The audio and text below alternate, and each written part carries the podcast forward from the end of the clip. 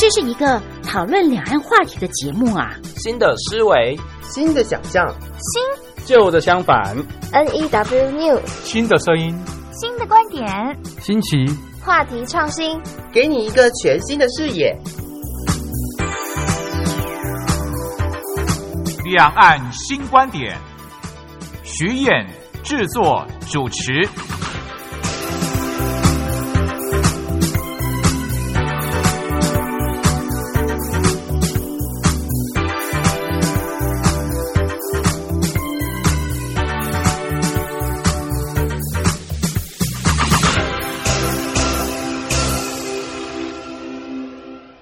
Hello，Hello，欢迎听众朋友再次来到周六周日早上的七点跟下午的五点，在光华之声呢，我们有一个两岸新观点的节目，制作主持人呢是徐燕，欢迎听众朋友能够按时收听哦。呃，今天在节目当中，我们要来跟听众朋友聊什么呢？首先，小单元解构新闻，要来跟听众朋友聊聊目前中国大陆的一个经济的状况。那观点新闻呢，要跟听众朋友分享的是，呃，美中关系哦，最近有什么样的一个变化？比方说，互关领事馆啦，还有这个呃，美国的国务卿庞佩奥他发表了一篇言论啊，那到底这有什么样的意涵呢？就来跟听众朋友做一个解析。马上进行我们今天的解构新闻。解构新闻。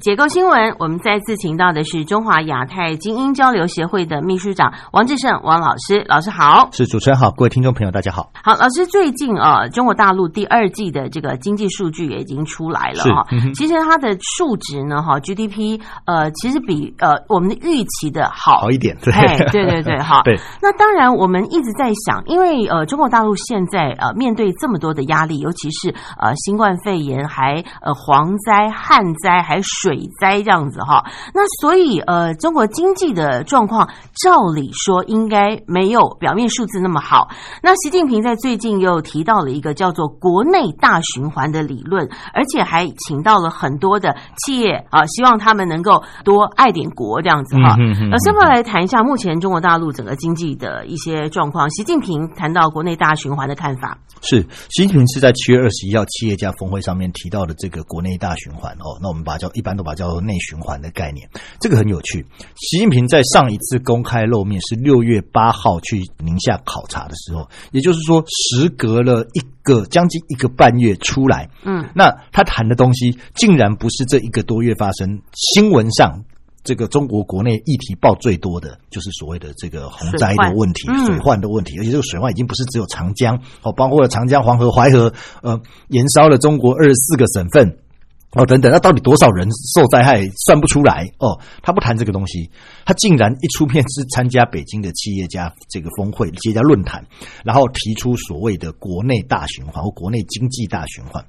哦，那隔天七月二十二号，他又去吉林四平这个考察哦，考察什么粮食安全。所以哦，呃，我我要知道，中共做这种动作绝对不是单纯的要做什么就做什么，他说是有经过精心的布局的。嗯，哦。习近平出来不谈水患，而谈这两个东西，也代表什么？代表习对于中国下半年度最关注的两个问题：水患随时就过了就过了嘛。好，那只要今年的水患确实中国的呃紧急应变处理，我们客观持平的讲，看起来严重，但是你仔细想一想，没有严重的死伤。嗯，好，它可能经济损害是打击是大的，但是它没有严重的死伤，所以基本上水患会过。但是对中国真正的打击是什么？上半年是武汉肺炎的疫情，不过呃，中国用这种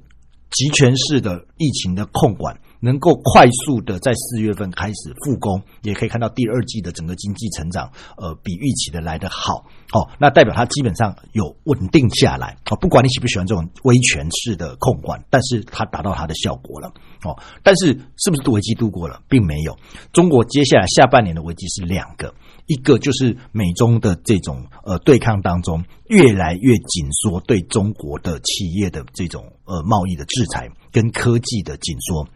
那中国大陆自己也很清楚，他接下来是要过苦日子的。那怎么办呢？对外，中国以前的经济的动能长期是对外。好，靠这个对外的贸易啊，出口啦，哦，那现在如果美国一紧缩，其他各个股跟上来之后，它靠什么？它靠内部的经济跟消费的力量来支撑。嗯，所以这个时候就含出说所谓的内循环的概念。他希望什么？他希望中国利用这种内部经济十三亿人、十四亿人的这种消费能量，它能够，它是能够支撑这样子一个这么大的经济体的。哦，那透过这种支撑的方式呢，我来维持中国经济的基本动能。哦，那等到美中贸易的过程到了一个突破，或者是中国的原来现在已经完全不谈的中国制造二零二五，哦，虽然不谈，但还是在做。好，到中国有能力跟美国。这个在经济上一争长短的时候，哦，再破茧而出。那这段时间所谓的内循环就显得特别的重要哦。它因为它是稳定中国经济的一个重要的动能。那过去这几年，我们都看到中国内部的消费能力是不足的，都是对外消费。所以你会看到什么“一带一路”啦，然后各式各样铁公鸡的建设啦，都是为了目的是因为它内部的消费动能不足。那现在透过转回来内循环的方式，就是希望透过内部的动能来。增加它的经济的这种呃呃循环跟成长，所以为什么叫做内循环？好，这也是它忧患意识或危机意识的一种的展现。那第二个就刚刚讲的，我说隔天就跑去视频看这个玉米哦，粮食安全。刚刚主持人有提到蝗灾，粮食安全确实是目前中国另外一环。另外一个重大的一个环节的压力，原因来自于你武汉肺炎之后的这种呃这种这种制造或出口大幅的减少，所以农产品进口少哦。然后去年猪瘟之后，其实没有完完全全的解决哦，所以你其实在这个肉品的这个这个产量也少哦，所以粮到蝗灾的出现哦，所以粮食安全其实是中国下半年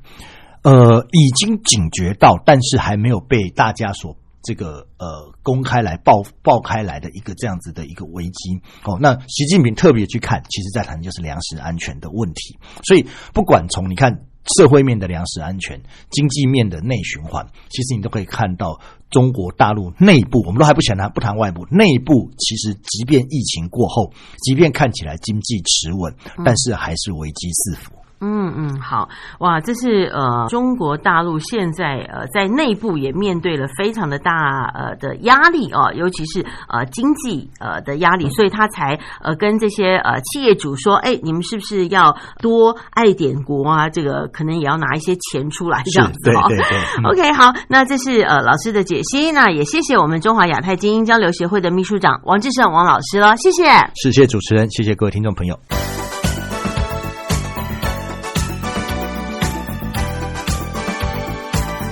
观点新闻。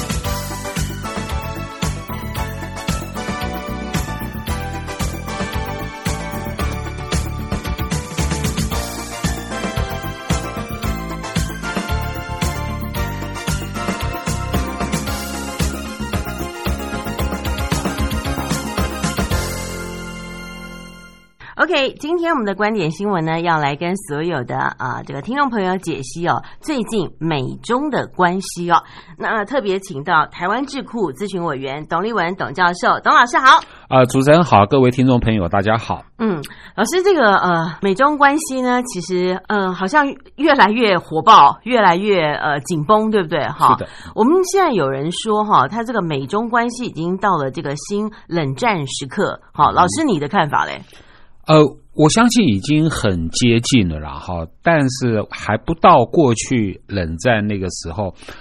冷战有一个非常重要的特征，啊，就是所谓的冷战哈，它指的是自由民主国家，啊，跟呃以美国为首的自由民主国家，跟以苏联为首的共产主义国家，啊，两大集团的啊相互的对抗。那这个对抗呢，好，是包含在譬如说从意识形态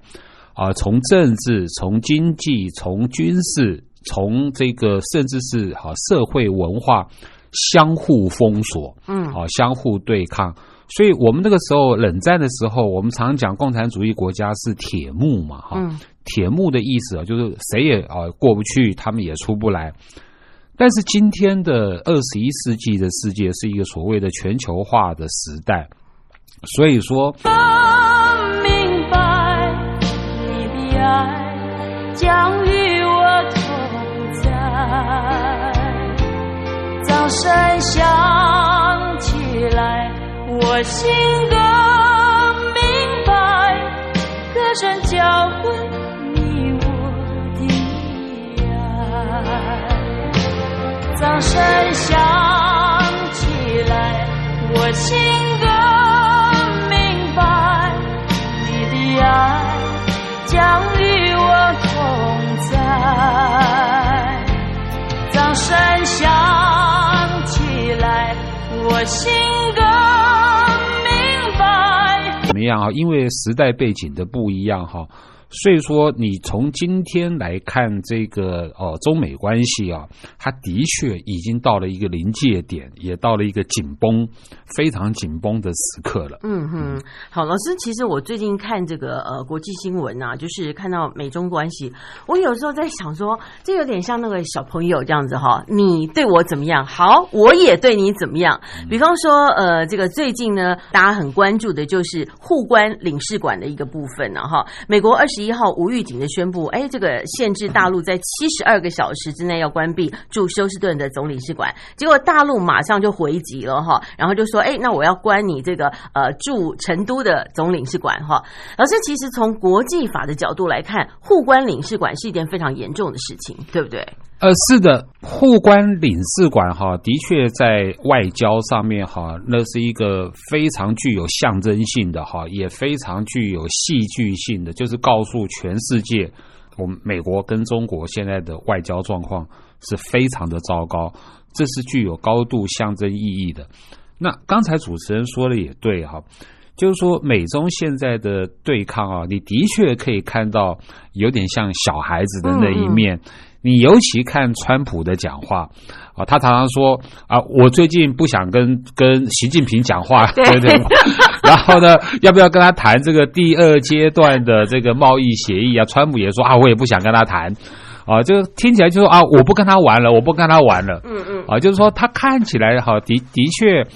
呃，是有小孩子的那一面，也包括中共的外交部的发言人他他的那些发言啊，哈，我们说这所谓的狼式的外交嘛，哈，你看那些发言都都蛮了蛮孩子气的哈，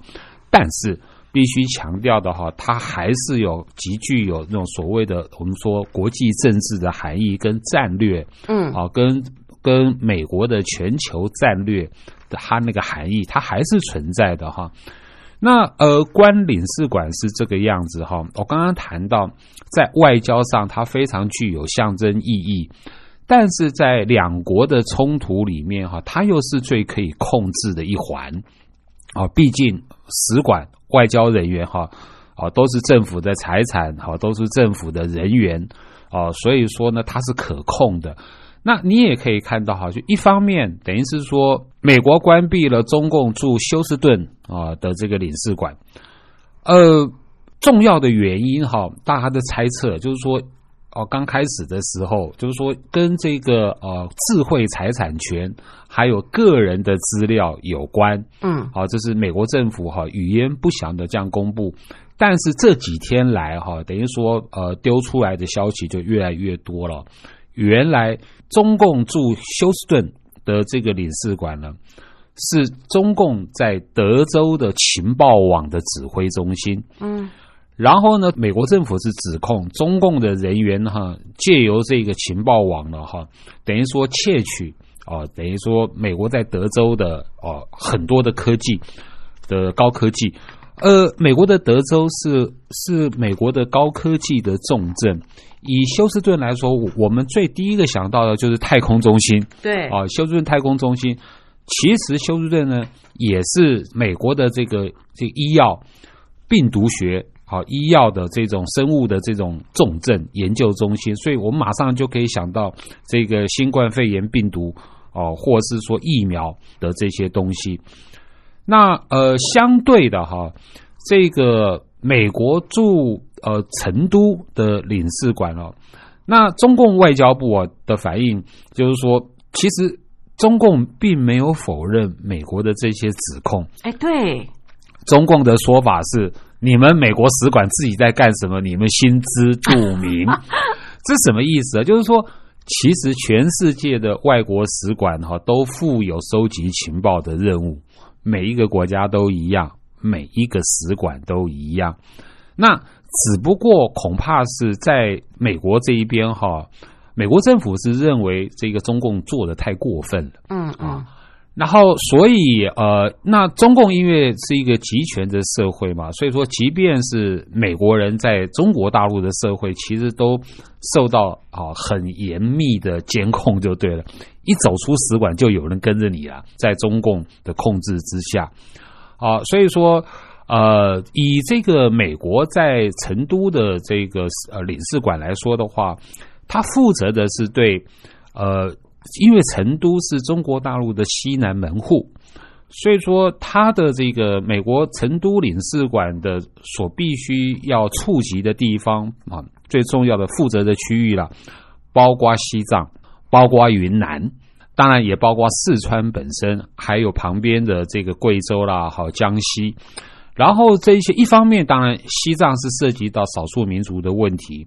然后四川跟江西。还有云南呐，哈，本身就是这个中共的哈比较重要的高科技的，比如说哦太空研发中心、火箭发射中心等等啊，这也是一个敏感的这个这个区域就对了。那呃，整体看起来，等于是说，呃，在这一波的互关使馆的过程中，中共是比较低调的。他其实中共是想要管控分歧，中共并不想。让这种中美之间的这个冲突呢继续的扩大下去，所以你可以看到，就是说，在呃在关这个成都美国的成都领事馆的这个过程中呢，哈，这个中共的央视它虽然直播，它有直播，嗯，对，但是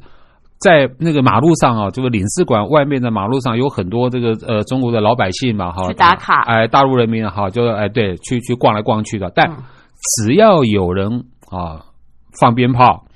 有人呼口号，甚至有人拿标语，全部被驱离，被被中共驱离。所以说，你就可以看到，就是说，其实中共呢，哈，他也在控制，就是说，这个这一场这个等于是说中美的冲突，对习近平来说，哈，他必须要熬过未来的三个月一百多天，等待。美国的总统选举结束，看美国的政治会不会有有一个大的变化，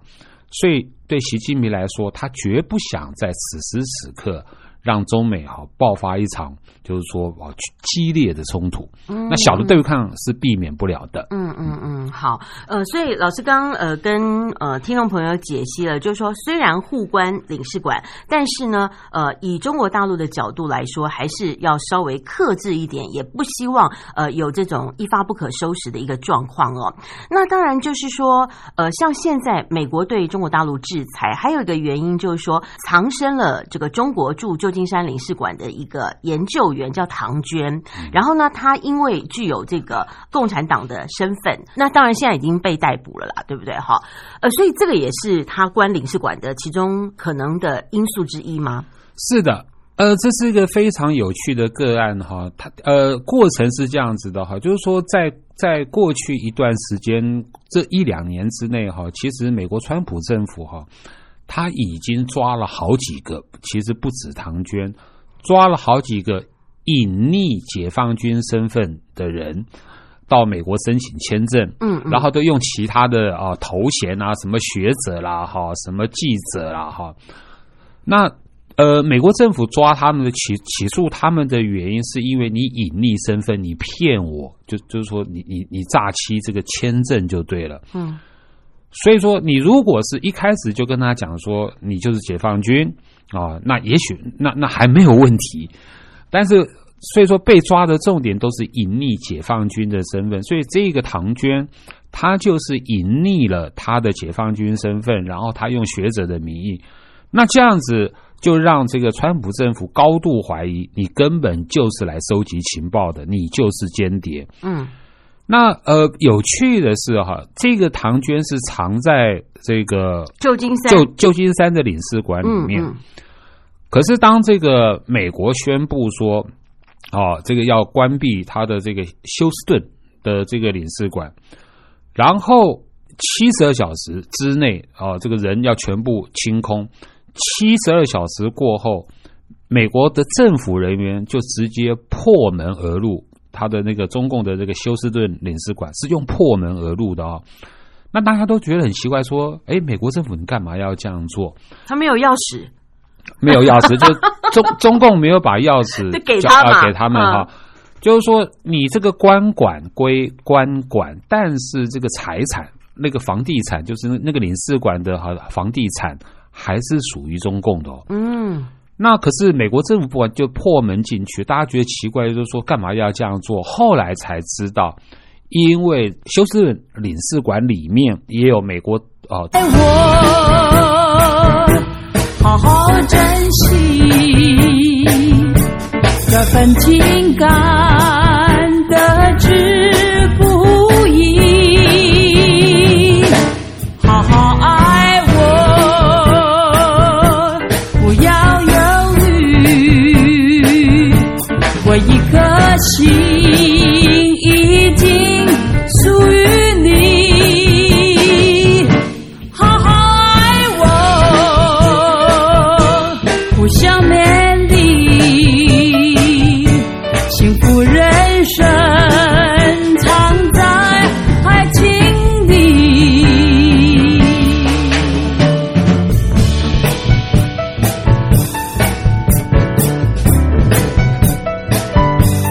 是接下来，因为中共也会报复，他为了面子啊，北京是为了面子不得不做这些报复。如果说美国政府抓了这个中共的人，现在就要看中共是不是敢抓美国政府的人了。嗯在中国大陆，这是未来比较有趣的发展的方向，是这样子的。嗯好，那我想这个呃美中关系呢会走向呃何处呢？哈，我们稍微休息一下，再回来跟听众朋友做解析。OK，那刚刚谈到了这个互关领事馆呢，但是有些东西是关不掉的，我们就来听关颖的这首《关不掉》。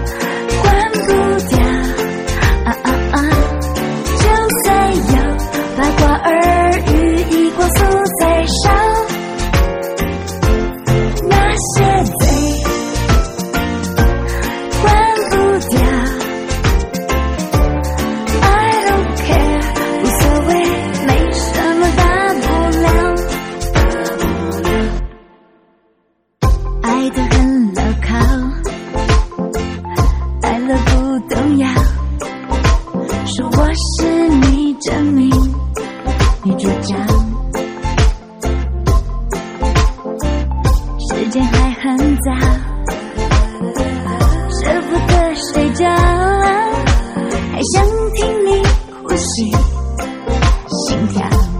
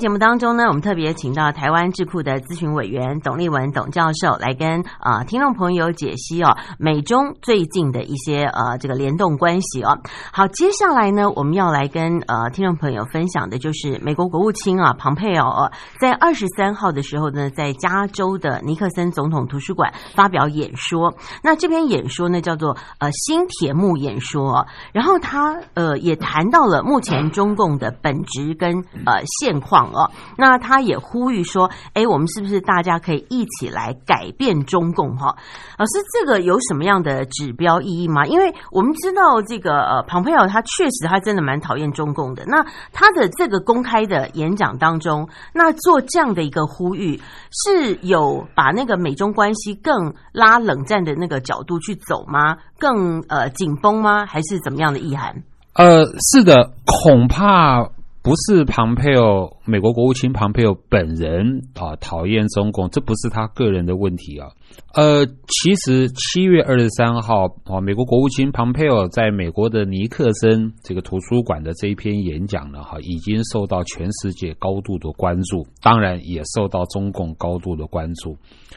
但是哈，必须这么说哈，很多人认为说，庞佩奥的这篇中国政策的演讲啊，其实就是一个反共嗯啊的的檄文啊，这个反中共的宣言了。